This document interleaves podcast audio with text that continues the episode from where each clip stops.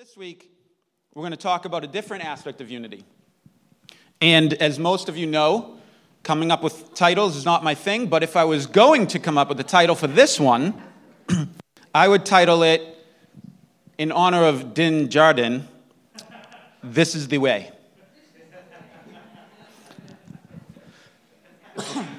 was Lee sleeping over there? Because that was practically for him. I said the title was This is the Way. Okay. I expected an uproarious laughter from that corner with Sarah and Lee sitting together. It's a stinking Star Wars reference, guys.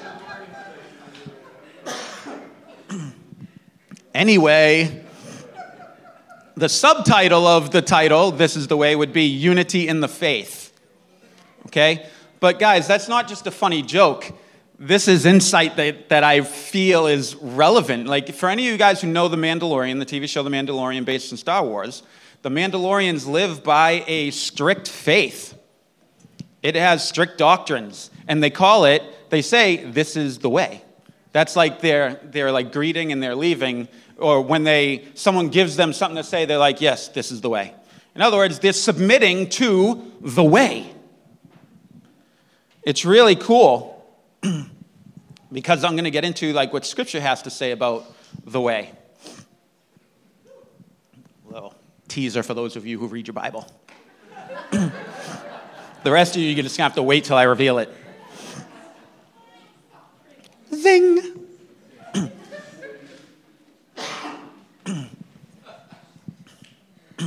So, listen, again, just a recap on unity. Why? Why is unity important? Because in John 17, Jesus expresses what he wants. He created the church and he says, We want them. I pray that they will be united in the same way that you and I are united, Father. That statement alone is enough to send all your, your circuitry just to, to death, like short circuiting, that that would even be possible. Do you think Jesus would pray for something that he knew was not possible? Of course not. he was praying for something he felt was absolutely possible and reasonable. And then if his disciples were there hearing him pray, they'd probably be like, Jesus, how is this even possible? And he'd say, Well, with you guys, it's not possible, but with me, everything is possible.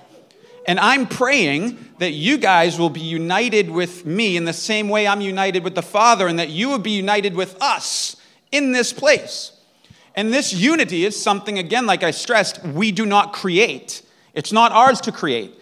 We are invited into it. The scripture says that in one spirit we were baptized into this one body. Right? This is the idea. We're baptized into it. It's why when baptism we stress so much that physical baptism is so much more than just some sort of outward traditional thing you do to show that you're a Christian. It is a symbolic and heavily expressive rite of passage equivalent to an adoption ceremony today. That's what you would relate it to. Can you get adopted without a ceremony and without the legal transaction? Technically, sure. But here, for it to become official and legal and right, you go through the adoption process. You sign papers, lawyers look at it, and then you celebrate. and that is, the, that is the essence of what baptism is intended to be. You understand? This public confession that you have shifted your loyalties to the Father this one Father, who is the one Father over this one family that makes up one body with one Lord, one baptism, one faith, one Spirit. that is what it is. It's a huge step. It's why families will disown people from other religions, not yet until they're baptized. In Muslim families, if a son or a daughter comes to their parents and says, I think I believe in this, they will just try to teach that out of them. They'll try to convince them that they're wrong. But the minute they find out they get baptized, the only option left for them is to disown them. And they recognize it. They recognize the significance of that. They recognize the choice to be united with something totally other than what they are united in. And they recognize there is nothing left. And Jesus, Jesus said this I didn't come to bring peace, I came to bring a sword that would divide fathers against sons and mothers against daughters. And like, this is his own words. this is the way. So, anyway, because of this emphasis on unity, right, and what Jesus says this, he says this Why do I want them to be united? So that the world will know that I am who the Father says I am. right? It's so the world will know that he is the Christ, the Son of God, the Messiah, Yahweh in the flesh. That's the emphasis. So, because of this, we must make every effort to keep the unity of the Spirit in the bond of peace, right? This unity of the Spirit, which we talked about last week, that, and a peace that binds us together. it goes so far beyond just the, the element of peace that says, you know, calm and lack of conflict, but to a tranquil peace that comes from the assurance of salvation through Christ. Right? It covers this whole spectrum, this one word for peace, this whole spectrum. and in these contexts of Christian peace, the type of Christian peace that actually binds people together, it's emphatic. And this is what we're called to, right? So, Ephesians 4. I'm going to read again, just like I've done every week, because this is the core passage and it's important we understand the emphasis of Paul here says we should operate with one another according to love, diligently keeping the unity of the Spirit with the peace that binds us. Because there is only one body and one Spirit, just as you were called to only one hope at your calling one Lord, one faith, one baptism, one God and Father of all, who is above all and through all and in all. And it goes on to say that now grace was given to each one of us according to the measure of the Messiah's gift. And then it says, and this Messiah personally gave some, these gifts to the church, to be apostles, prophets, evangelists, pastors, and teachers for the purpose of training up the saints in the work of service in the kingdom, to build up the body of Christ until, you understand? This is the goal these gifts will remain active and Holy Spirit empowered within the churches until the goal, the mission is accomplished. What is that mission? Until we all reach unity in the faith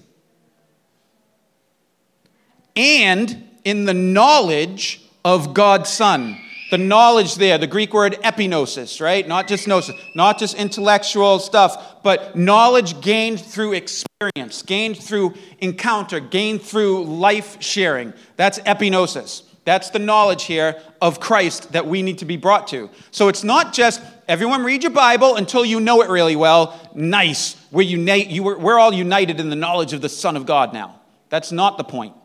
It's saying until we are united in the faith and in the experiential, conviction grounded knowledge of Christ. And the fruit of that is what we talked about last week in Galatians 5:22. You see the fruit. It is the fruit of the spirit. And this fruit, when you do the word studies, when you look at what each word means, demonstrates that the only way a person could live demonstrating this fruit is through the power of the Holy Spirit. And so it creates this really, really simple picture of what it means to be in Christ. It means you're united under this one Spirit who possesses you, who empowers you, produce the fruit of the Spirit, that is then what reveals to the world that Jesus is the Son of God and is the Messiah and is the one hope that all his followers are united under. And the invitation goes out to the lost who don't have that to come and enter into this supernatural peace that binds us together and says, I am now part of this supernatural family with one Lord, one God, one Spirit, one baptism, one hope, who is the Father of all of us. And last week I talked about the type of unity that brought Jew and Gentile together. this great mystery. But this is powerful, right? Because when it goes down into verse 14, just skip down to 14 because look, the goal of these gifts to the church is to produce unity in the faith and unity in the knowledge of the Son of God. How do we know he's talking about something that we need to learn experientially? Because if you look at what he says it protects us from, it gives us greater insight. that we would grow into a mature man with a stature measured by Christ's fullness. That's a huge statement. In other words, it's saying, hey, the standard of success here is measured by the fullness of Christ. Meaning anything short of the fullness of Christ is not success yet. And you think it's a high standard not to listen to just gross, sexually explicit music. That standard's a little legalistic, Steve. Okay, well, I'm just saying, however you understand it, the standard is the fullness of Christ. And whatever you think he would indulge in for his enjoyment, entertainment, that's standard. And that's between you and the Holy Spirit. But I'm just saying the standard is higher than you think. You understand? For every area, the standard is higher than we think if we think it's anything short of the fullness of the stature of Christ. And he goes on to say this then if we are brought to the unity of the faith and the knowledge of God's Son, then we will no longer be little children. We're being called little children here, guys. we will no longer be little children tossed by the waves and blown around by every wind of teaching. You understand? How could how could some human or demonic teaching disrupt us if we're so united in the Spirit?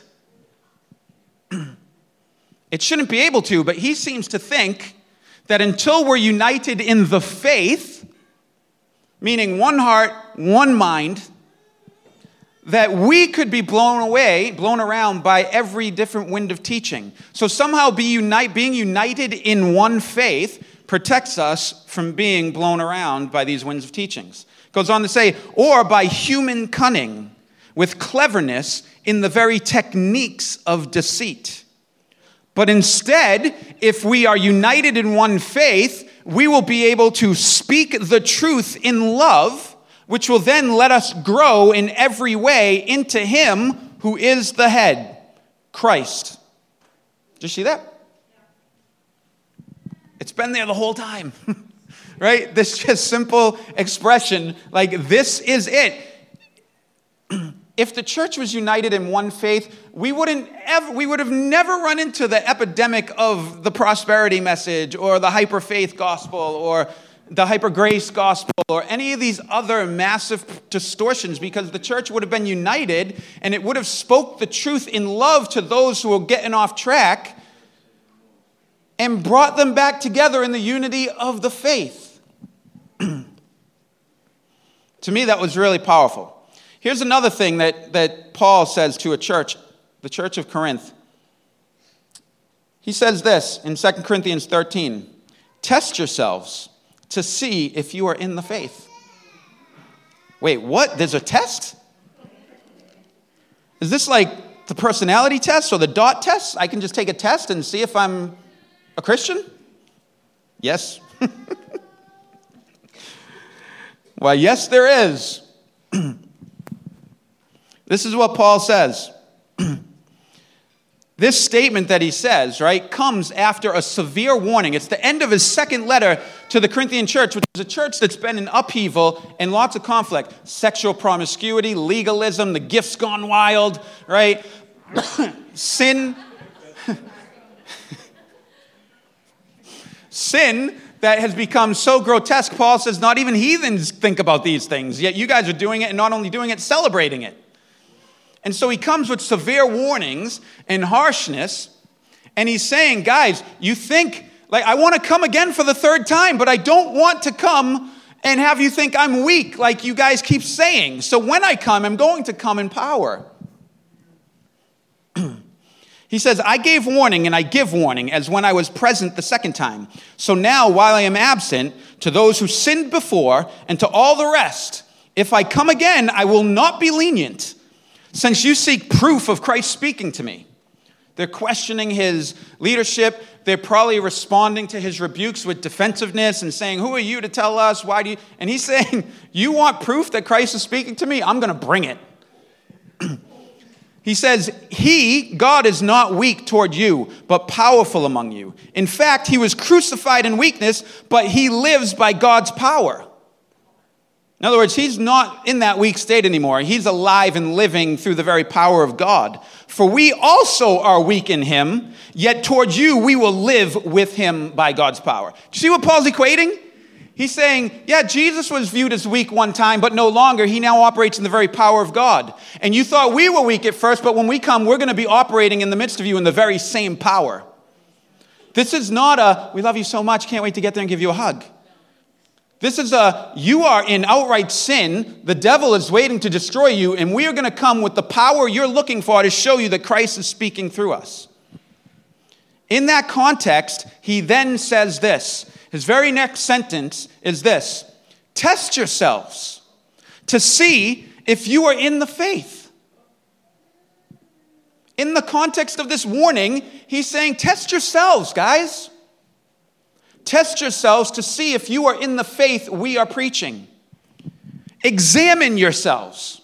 and then he says this, is Paul, if you don't appreciate sarcasm, you probably don't like Paul, right? Because he is brutally sarcastic sometimes. but he says this, or do you not recognize for yourselves that Jesus Christ is in you? Unless you fail the test. That's what he says. This is, how, this is like a statement I feel like would be really powerful to the kind of hyper spiritual crowd in the church, especially in the charismatic wing of things, right? Where, yeah, I'm with Christ because when I pray, I get goosebumps. so I know He loves me. He wants my happiness. I left my husband and I married my soulmate because I really felt like God was telling me that this is what He made me for, and I had made a mistake, and He was correcting it now. Sounds outlandish. I've had two separate people in a five year period say that exact statement to me. so he says this Test yourselves to see if you are in the faith. Examine yourselves. Or do you not recognize for yourselves that Jesus Christ is in you? Unless you fail the test. And he says, And I hope you will recognize that we have not failed the test. In other words, he's saying, I hope you recognize that Christ is in us. We have come, in the chapter 12 at the end, he says, We came with all the evidence and demonstrations of apostleship, all of them manifested among you in abundance. We did signs, wonders, miracles, healing, preaching, everything that affirms our apostleship from Christ to you. And so here he's saying, So I hope you recognize we have not failed that test. Right before that, he's saying, Listen, examine yourselves. Are you in the faith? Or don't you, can you not even recognize whether you have Christ in you? Because if you're not sure, here's the test. If you fail it, he's not. what is this test? The test is literally saying, test yourselves to see if you are in the faith. And so the key is to understand how Paul understands that statement the faith. Paul understands the faith as the way of Christ and his apostles and the teachings that came from Christ and his apostles. He refers to them as the commands, the traditions, uh, the household texts, the instructions, right? These are what Paul refers to. He packages them all together and then he refers to that as his gospel. And in Ephesians 3, we see that God, he tells us that God's twofold job description to Paul this is what God has called me to do to reveal the extravagant riches of the gospel of Jesus Christ to the Gentiles, and also the administration of the mystery of God, which was the church, to the churches. Right? In other words, setting it in order, giving it its identity from the revelation he received from God, the teachings, the instructions, the traditions, the didache, this is the faith, meaning how you are to live, or simply put, according to Scripture, the way. How are you to follow Christ? This way, according to the way. And this is throughout all of Scripture, guys. When you look in Acts, there's like six or seven different times Scripture and this being a Christian as we know it is called the way in its very earliest form, before it had any title, it was just known as the Way. People of the Way is how it was referred to. In 9, In chapter 9, verse 2, it says this, or in verse 1 Paul was still breathing threats and murder against the disciples of the Lord, against the disciples of the Lord, went to the high priest and requested letters from him to the synagogues in Damascus, so that if he found any who belonged to the way, either man or women, he might bring them as prisoners to Jerusalem. See that? They understood this thing as the way. That's how they referred to it. The way. They were living a different way. That's what set them apart. That's what made them enemies. They were boldly preaching it, they were boldly discussing it. this way.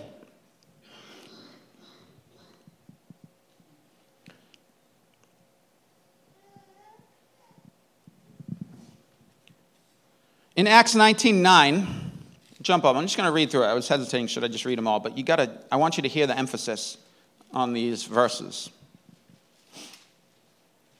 In 19:9, it says, Then he entered the synagogue and spoke boldly over a period of three months, engaging in discussion and trying to persuade them about the things related to the kingdom of God. That was verse 8. But when some became hardened and would not believe, slandering the way, I want, you to, I want you to get this. Why is that so important? This is why. Little insight. In Antioch, this was called the way. But in Antioch, they started to be referred to as Christians for the very first time. The followers of the way were then synonymously named followers of Christ. That's what Christian means Christ follower. And it was said in a derogatory context. They were being made fun of when they were being referred as Christians. But listen to the association by godless critics of Christianity. They said the way, the followers of the way, are synonymous with Christ followers. They linked those two things together. the way they lived and the message they preached and the, the gospel they embodied was then so linked, so closely linked to following Christ that they were referred to as Christians. That happens way earlier than Acts 19. That's early on in Paul. That's before Paul's first missionary journey. So in Acts 19, we're looking at somewhere around his second journey, I believe. Okay, middle of his second journey. you can fact check me on that. I'm just going off the top of my head. Either way, later on, this is what he says. Might be at the end of his second journey, beginning of his third journey. He says this Paul and Luke, writing this, refers to it as the way. They already know Luke is the one who wrote in chapter 11 that they're referred to as Christians. But in chapter 19, Luke continues to write and still refer to it as the way. It was Luke's preferred definition of what it meant to be part of this movement. In 1923, when you, you, you go down a little bit more, during this time, there was a major disturbance about the way. For a person named Demetrius, a silversmith who made silver shrines of Artemis, provided a great deal of business. So the way was being blamed for the lack of business in the idol making shops. You understand? People were burning their, their idolatrous books and statues. No one was buying any more idols because of the influence of the way. In other words, these people heard the gospel and they changed the way they were living. and the way they lived looked identical to the other people who were part of the way. That was what it meant to become part of the way. They were united under one faith. in 22 4. It's only two more after this. He said, I persecuted this way to the death. In chapter 22, at the very end of Paul's life, he's still referring to it as the way. Paul, the apostle, the one who wrote scripture, right? The New Testament, we're all quoting right now and reading listening to. At the end of his life, he is still referring to it as the way. In 24 14, as we get even later into the story. Luke says this, quoting Paul, But I confess this to you, that according to the way, which the, the opponents call a sect, so I worship my Father's God. believing all the things that are written in the law and the prophets. And I have a hope in God, which these men themselves also accept. He's saying, look, they call this a sect. I call it the way. That was a, really big controversial statement in the midst of his Jewish critics. And in 24 22, since Felix was accurately informed about the way, he adjourned the hearing, saying, When Lysias the commander comes down, I will decide your case. Now, this was Paul's goal to accurately describe and define the way to Felix. And as he did this to different leaders, they would literally say, Whoa, whoa, are you trying to persuade me to join the way? Right? He's like, We need to stop. this was Paul's emphasis on the way. You see, the way was, was the authoritative definition of what it meant to be a Christ follower. So these people would come and they'd say, What is the way? And these people would then show them the way. The way to what? The way to follow Christ. In this other part of the scripture in the Gospels, Jesus says this about himself. He says, I am the way, I am the truth. I am the life. No man can come to the Father except that they come through this way. now, in a simplistic understanding, as, as I was raised under, and, and I think it's common because it's easy. You just say, you got to follow the way of Christ, and we never think to think what that means. He is the way. What does that mean? We just think, oh, you can't get saved unless you go through Christ. What does it mean to go through Christ? To believe that He is. Jesus and that he did, he did things for me that saved me. All that's true. That is so true, right? but there's a reason why he leaves you here. Do you understand? There's a reason why Jesus came to earth and lived here for 33 human years. There's a reason why, after he entered ministry, he lived and walked and taught and exemplified something for three years. There's a reason why he called disciples and reproduced himself and gave them the commission to carry on the same mission and work, or should I say, the same way. It's because the way, him being the way, is so much more than the entry point into this new kingdom and new life. He is not just the entry point, He is the journey and He is the conclusion. And you have to be in Him the whole time.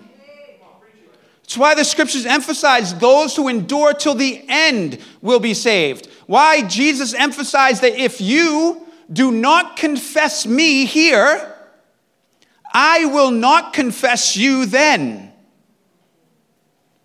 Is he saying, like, hey, this is a deal. You rub my back, I'll rub yours. If you confess me here, I'll confess you there. No, he's saying, if your life doesn't confess me, then when you get here, I'm not going to pretend like it did.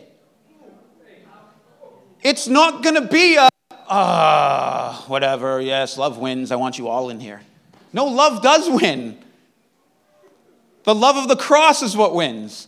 And it wins hearts and souls to join the way. And that needs unity in the faith, this one faith that Paul passed down. The faith where Paul says to the Galatian church and others, if you believe any other faith, I don't care if it comes from angels, you are devoid of this gospel.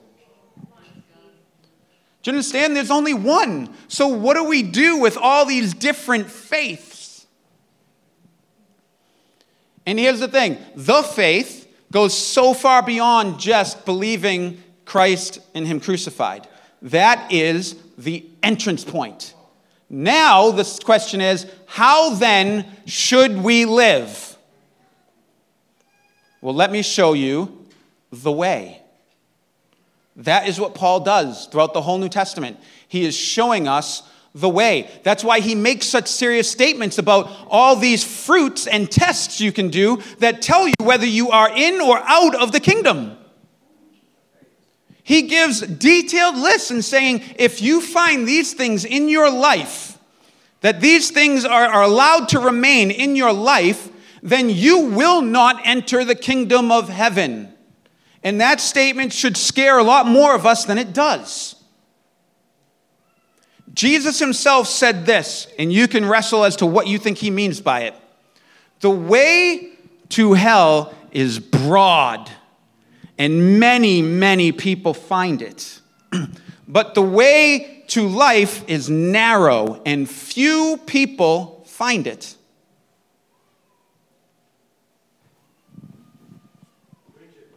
This is just truth, guys. It's truth. This is what's on the line. And why is this such a big deal? It's not because Jesus doesn't want to save everybody. He wants to save everybody. That's his desire. He says that it is his desire that all men would come to the Father.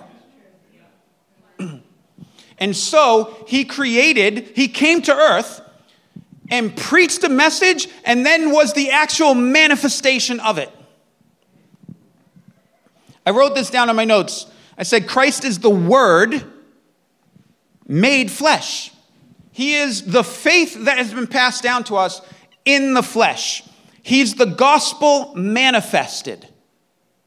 He's called the church to continue the mission of manifesting the gospel. We must be united in the way to do that. do you understand? The gospel is the message, and the church is the manifestation of it.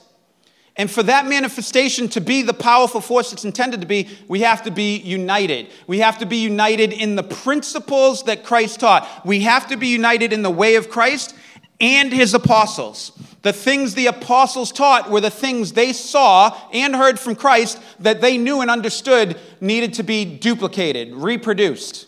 And this was passed down faithfully in the church for about 400 years. I want you to get that this one faith was passed down for 400 years. They had church councils that lasted years and years. All out brawls and fights happened in these councils. I think in one of these times I told you about how Santa Claus punched Arius in the face, right? Remember I told you that? That happened in one of the councils because they were so fervent to protect the faith and the accuracy of how it had been passed down from Christ and the apostles. and for 400 years, the entire world understood that there was only one church. One church. And it was under the leadership of Christ. and they believed that that leadership had been passed down to the apostles. And the pa- apostles had passed that down to the people they discipled. And those people passed it down to the people they were discipled. And if you look in church history, of course, it gets corrupted and you end up with a pope, right?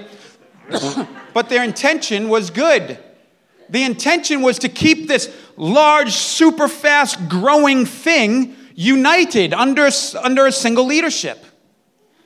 But it went wrong. That leadership started to involve political leadership and governmental leadership and military leadership, and it took human understandings of leadership and brought it into the church, and then we get corruption for the next eight to 1500 years. The Protestant Reformation was ultimately a response to that, to try to take the leadership of the church from the Pope and give it back to the Word, the faith. And so the major movement of the Protestant Reformation was to make the, the center part of their services the reading of the Word again. Instead of it being the rites and passages of Eucharist and things like that. They still did all that, but their emphasis was to bring it back to the Word. That's why Luther posted his 95 Theses on the wall. It was his 95 points of where the church had strayed from the faith. But before that, when the church was still faithfully passing down the teachings of Christ and his apostles to generation to generation, it stayed united in one faith under one church for 400 years. And it expanded throughout the entire Roman Empire and became the the first an approved religion within the Roman Empire, which is a big deal to go from persecution to approved, and then it became the official state religion of the Roman Empire. Do you understand? That's the history of the church. And we need to return to those grassroots, Christ and his apostles, and find out what were the teachings that we unite under and focus on uniting under those truths. And those truths are more detailed than we think. There are higher requirements in the gospel as to how you live your daily life than you think, than you know about. Did you know the scripture not only requires, it's an actual command for husbands to lay your life down for your wife in the same way Christ did it for the church? Did you know it's an actual command to be gentle, to be compassionate, to be hospitable, to be kind, long suffering, patient? Do you know it's an actual command to not only look out for your own interests, but to also look out for the interests of others? It's an actual command for you to look to cover the sins of another brother. not hide it like, oh, they did something wrong, we want to sweep this under the rug. It's talking about coming over as a covering when you're weak and clearly injured by sin, that you come and you become a covering of, of recovery, of healing, of protection, of encouragement, of rebuke, of instruction the scripture says that someone who leads someone like back to the Lord has saved a soul. I'm saying there's clear instructions, and when you look into the New Testament, you understand the writing styles. This, there was a writing style called the household texts. That wasn't just Paul made that writing style up, it was a Greek writing style of the day. And it meant you used that style when you were instructing teachings, authoritative teachings and instructions on how to operate. And he gave these household texts to the church. Open up Romans 12 and read that. Start in verse 9, and you'll see an entire list of what is part of a household text where Paul is telling you how to live. Let love be without hypocrisy. That's a command. You don't have that option. Show family level affection one to another in brotherly love, outdoing one another with honor. That is a key part of the way. Do you find yourself trying to outdo one another in honor? Trying to honor people? What happens when people gossip about you or say mean things about you or hurt your feelings? Do you know there's a teaching directly from Christ that commands you to pray for them, to do good to them, to bless them?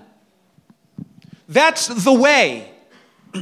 When someone tries to force you to do something against your will, Christ teaches you to go beyond what they're forcing you to do. Go a whole extra mile with them. When someone tries to rob you of something you value, he says that give them something else of value that they could need. These are teachings of the way. Christ teaches it very clearly when someone harms you on purpose, does wrong to you, he tells us your response should be to turn the other cheek. That if we don't live according to these teachings, we're not united in the faith. And we are not representing Christ. Instead, we are representing ourselves in the flesh and the enemy's doctrines and the enemy's philosophies and the enemy's responses. And we're living from the flesh instead of the spirit. And if you're not living according to the spirit, then scripture tells you you don't have Christ in you. This does not mean perfection, but this is part of the value of being united in the faith. Is that as a church body that's united in the faith, when we see a brother or sister straying, operating in the flesh, and we know they don't want to be doing that, we step in as family members, as brothers and sisters, looking to, to show, do them with honor and to cover them and say, hey, listen, I saw that outburst, I heard it. What was going on, man? That is not what Christ has called us to do. It's just not. I'm sure you have many reasons, but there is no excuse. That type of response can only happen if we're already in a culture of showing family level love and affection to one another, outdoing one another in honor, allowing love to not be with hypocrisy. Do you understand? The, the coming into the faith drastically changes what you believe and how you live, but there's far less flexibility than we think. I want to make sure that's clear. That's what I want to get through in this call to unity in the faith is that there is a lot more clear instruction onto how you are to behave and to live in the scriptures than you think. Exactly. It is not legalism either, guys. Legalism is when you do something and you don't understand the heart as to why you do it. You do it because it says to. But if you are united in the Spirit, bound together with brothers and sisters in the peace of the Holy Spirit, and you're united in the faith, meaning we're all striving to live according to the same way Christ and his apostles did. We're all striving to exemplify the same witness to the world. We're all using our gifts and our abilities and our strengths to fuel the mission at all cost. Then, when someone strays, it sticks out like a sore thumb, right? When people are starting to be a little bit secretive a little bit more drawn away, a little bit more hidden. It's like to the whole body because we're united and we begin to feel the disunity.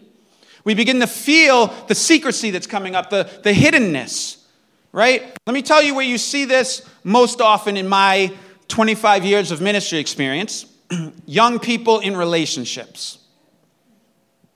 If the relationship is walking in purity, you can almost always tell because they're just happy to be together in public. They're, they're, they're, there's an openness, there's an expression, there's no hiddenness.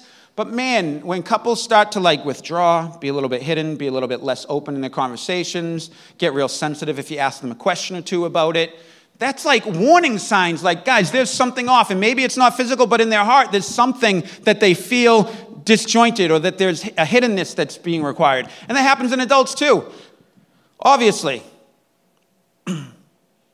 All over the place.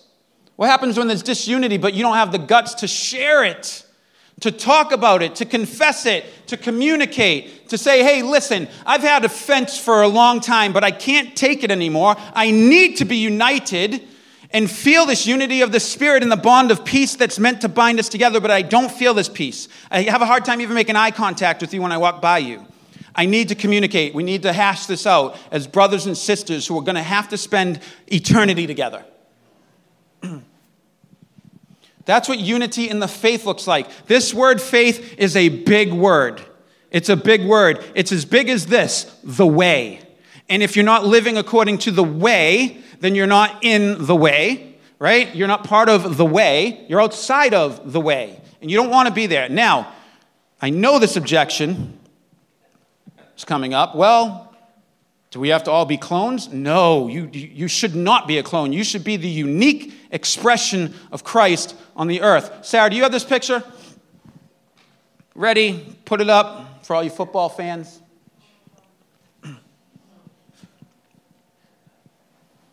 Nice. This is a football game for some of you who don't recognize that. see all the guys in the blue shirt? Everyone see the guys? Is this on the other room screen? Yes? Okay. all the guys in the blue shirt are on the same team. They have one mission. One mission to get into that end zone, the end of the field down there. They have to get the ball into the end zone. That's their mission. How they accomplish this mission varies drastically in the sense of how they execute the attempt to get the ball down there. Every one of these guys, there's 11 people on this field right here. There's a receiver off the picture out there, but you can tell by the defender up there. He's covering them out there, okay? There's 11 guys on this field. They have a head coach on the sideline who sees the whole field in a way the players don't. He calls in the play over a microphone to the quarterback who has the microphone and an earpiece in his headset. The quarterback's job is to hear from the Lord, I mean the coach, right? on, on how to execute the steps of the mission that the coach is calling. The coach in the huddle before this, they're all gathered together, and the quarterback says, This is what the coach is saying. This is what I hear him saying. We're calling this play. Okay? On this play, every person on that field has a very unique purpose and function in the play. Every person is going to do something very different. Okay? Even if you did a straightforward call, these five guys up front, they have to block the guys that are trying to get to the quarterback. These guys on the outside, they have to be running down the field to try to get into a different position. The quarterback has to look and see what's going on, and he can call an audible. If he sees the defense is in a way that's going to make this play mess up, he can say, change the play, and everyone knows exactly what that means. But here's the point Every person on the field is doing something different once that play starts, but they are all united in the same exact mission with all of their heart, all of their energy, all of their passion. They do what the quarterback called, trusting the quarterback is in the same position of the mission, trusting that the quarterback is being led by the voice in his helmet. and when the play is executed, everyone puts all their heart, soul, mind, strength into doing their one job. And their job looks very different from the job of the person next to them. But if they don't do their job well, they can cause the person next to them's job to fail as well. And if one person messes up, it can create a chain reaction and the whole play gets blown up. But if the play works as designed and everyone does their job right, then the mission gets accomplished and the ball ends up in the end zone. How does that apply to unity of the faith? Pretty straightforward from my perspective. unity of the faith is being united in one mission. That's the prerequisite. But well united in that mission, you're united as one family unit, a team. And you have unique giftings and strengths and callings that will execute very uniquely in the mission. But you are united in mind and heart to the plays being called by the leader or the leaders, right? That are, are receiving this commission and this calling from the Lord to accomplish this mission. If one of these players decided to disagree with the play called, because on the mission, there's going to be many, many plays called, many different plays called. Each play will look different, but they're all working towards accomplishing this mission. If a player decides, I disagree, I don't think this is the right play, I'm going to try this play, he is going to look really silly and he gets benched right away. The coaches on the sideline know exactly what happened, know exactly who is doing their own thing. Pull him over. What, what are you doing? Oftentimes they grab him by the helmet, right? What are you doing?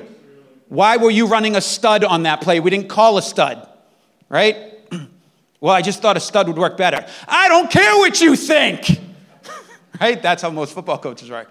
You just do the play that was called, right? And you get back into the place. Even if you had awful leadership like that, God still requires you to submit to them. What? I don't have to put myself through that. Well, according to Scripture, you do. That's abusive. That's wrong. Take it up with God. Maybe He'll ask you to move to a different place. But if that is where God puts you, He already knew the shortcomings and the weaknesses of the people that you were going to be in community with. Luckily, for our sake, I've never seen Sean grab someone's helmet. In his old age, he's gotten close. but nothing yet. Stephanie's going to keep him in check, so we're fine with that. Here's the point, guys this unity means this we all, absolutely, without exception, need to believe the same core truths of the gospel and the didache, meaning the household texts. Meaning this if you are part of a community, right, and you don't believe the husband needs to lay down his life for his wife, as Christ did for the church, then you are not in the unity of the faith with this community you understand? You're just not. That is a clear teaching of Scripture. We will believe it and apply it and live according to it, and we believe it's a key part of the witness of Christ to the earth. If you don't believe in the concept of authority and submission and, and, and kingdom government and authority and leadership and relationship and discipleship, then you're not going to be united.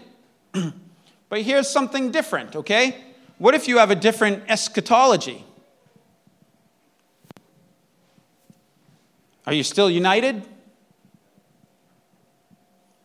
Yes, you can still be united and stuff like that, right? That's what we call secondary doctrines, teachings, things Paul says, don't even argue about it. It's not worth arguing. Don't get caught up into these vain things that are irrelevant to the, the mission in the sense of primary points of unity, right? There are different things like that. But if I were part of a community and I had a different eschatology, I would want to have lots of conversations so I could fully understand why they believe different from me, and then find the points of unity there.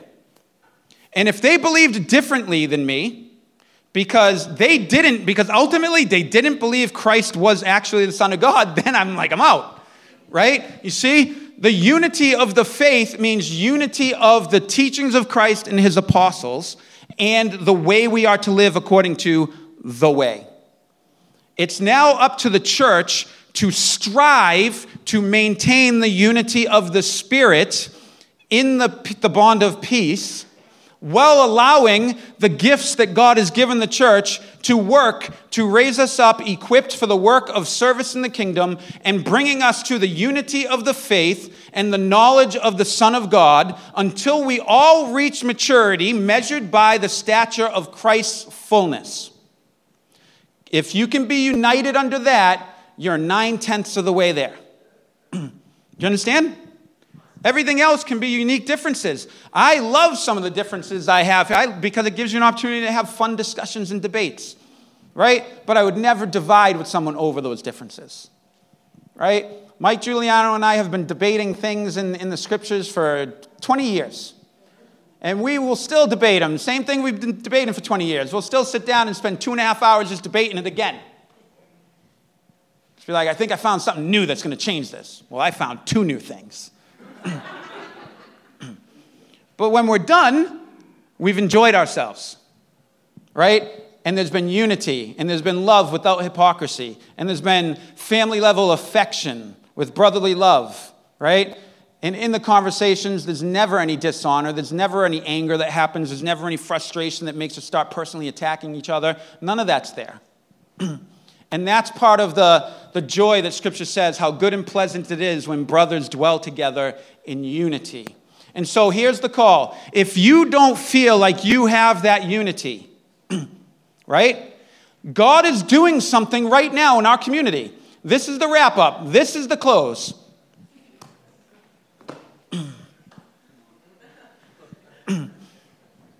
God is doing something here. There's a reason why the messages have been put on the community's heart here, right? Why it's been a theme to start the service, why it's been felt, because God is doing something. We're not up here preaching thinking, what's the next cool thing I can get up here and teach? It's constantly what do we feel God is doing and trying to do and wanting to communicate? What does the community need to be established in? What, does they need to, what do they need to be taught and strengthened and clarified and communicated, like encouraged, spurred on to?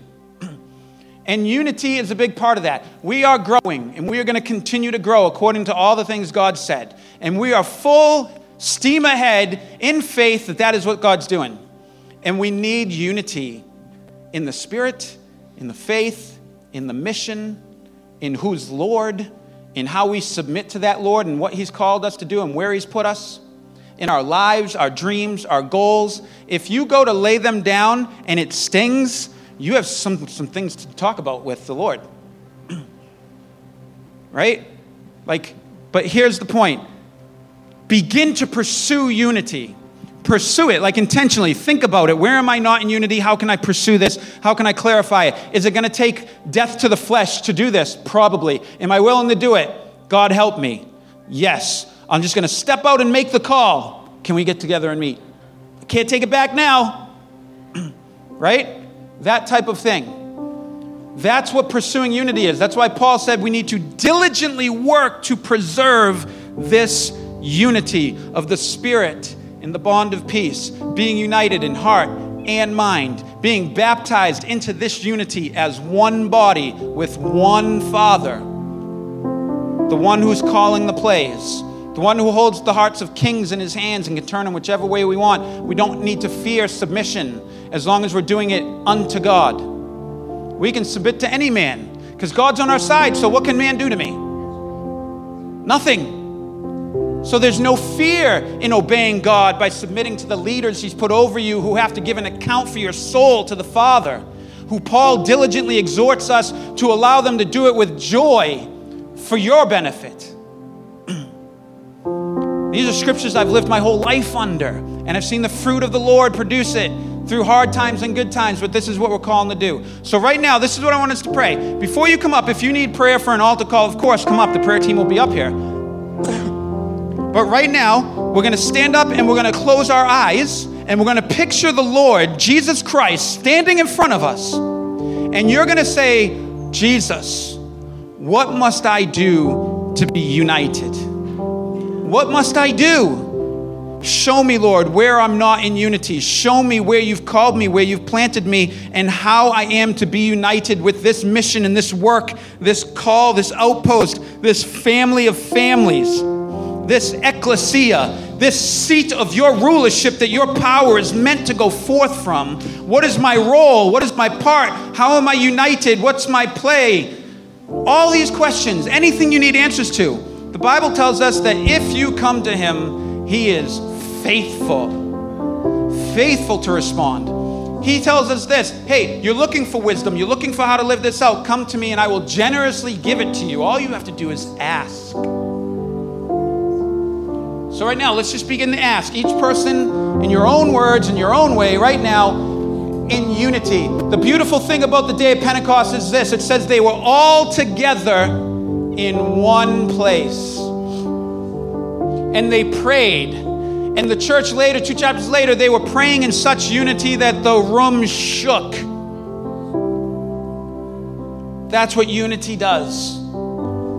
So let's just begin to pray in unity. Each voice, everyone's prayer is, prayer is something different, but they're united in the same mission, in the same request to the same Father. And in unity, He responds to everyone at once, and sometimes the room shakes when that happens. But we're not after the shaking room, we're after the shaking hearts, allowing your heart to be shooken right now, right? Shook, shaken, however you want to say it. Let it happen.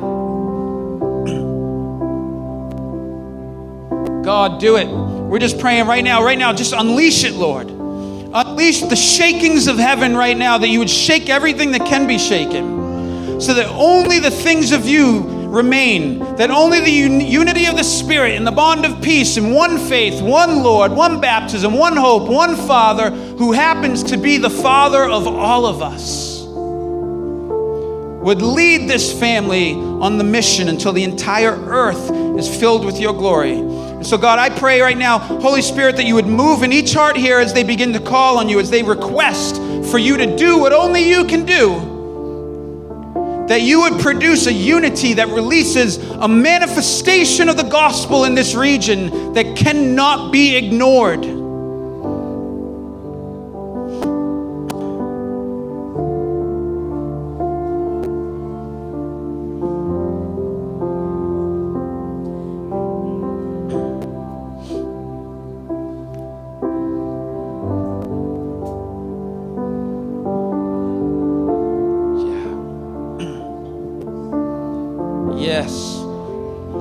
Guys, just begin to, to speak it. Let a chorus of prayers rise up to the Lord here, guys. I know the I know the preservation and the protection and the comfort of praying in our minds, but like we're united here. We're together. This doesn't happen all the time. It's a once a week thing, maybe twice, but this we're getting together to release these things in one accord that we would speak with our mouths and believe in our hearts that He is who He says He is, and we can call to Him. We can request of Him. We can boldly become come before the very throne of grace and ask Him for the help we need in these times where we need it. Begin to release it. Let it rise up. The person next to you will be praying too. Who cares if they hear you? Who cares what you sound like? Your heart is being released to the Lord. And let it become a chorus of prayer. Like Revelation says, this stuff becomes incense to the Lord, these prayers that are offered up to Him.